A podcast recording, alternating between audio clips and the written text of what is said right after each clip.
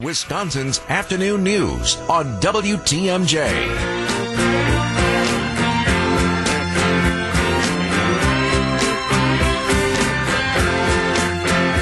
It's 440 at WTMJ. We've got a lot of really cool famous people from Milwaukee, and today's a great day to celebrate one of them. I agree. One of the coolest is an astronaut. That is super cool. Captain James Lovell grew up right here in Milwaukee. And if you think you don't know who James Lovell is, you know what 7th Street is named after.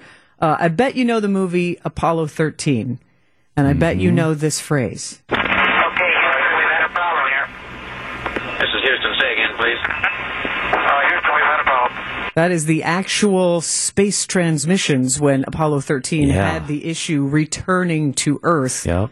and an entire country on edge. So that was Captain Jim Lovell, head of that mission. Amazing. And how cool of an astronaut do you have to be when Tom Hanks is the guy who plays you? That's pretty good. Yeah. So uh, Jim Lovell grew up here in Milwaukee. Went to Juneau High School, which is now no more, but used to be like 64th and Blue Mound area. Yeah, that sounds right. Yeah. Met his high school sweetheart, married her, Marilyn.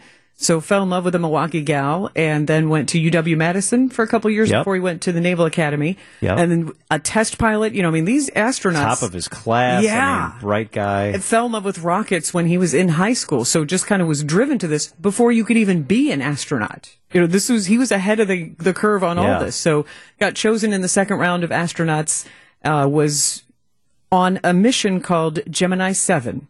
Mm-hmm. And in 1966, after he completed this mission, he was given a huge parade in Wisconsin, on in Milwaukee, up and down Wisconsin Avenue.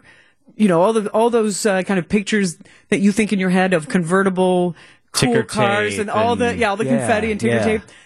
And because if you really think about this, Gemini 7, he was in orbit for nearly two weeks in a tiny tin can of a capsule with astronaut Frank Borman.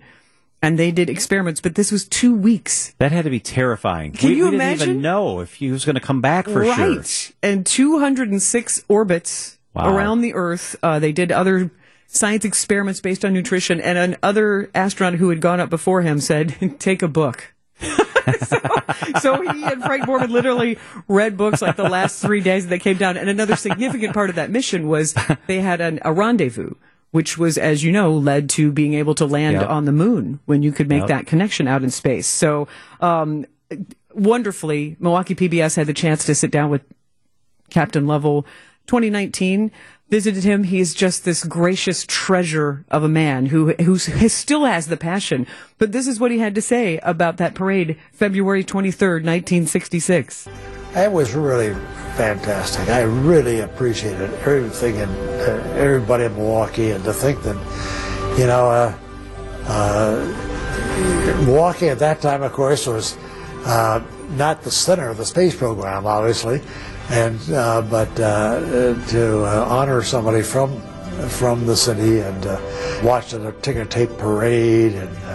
And that night, where I was honored at a banquet, and gave a talk, and no, I, I really felt that Milwaukee was a great hometown. and That's he- so cool. yeah That makes he- me proud. he spoke to students at Marquette University and he signed one of those plaques at the Milwaukee Press Club Yeah, all yeah, those yeah, yeah. chalk plaques and uh, just was really a celebrity That And is it- awesome. it was rock star time so next time you uh, see that James Lovell exit off I-94 Yeah. I take that exit every day to come here. give a salute and a thought for Captain Jim Lovell and all that he did for space exploration. He will turn 95 years old next month. Yay! That's we'll amazing. celebrate his birthday next month. All right, that's a plan. Sounds good.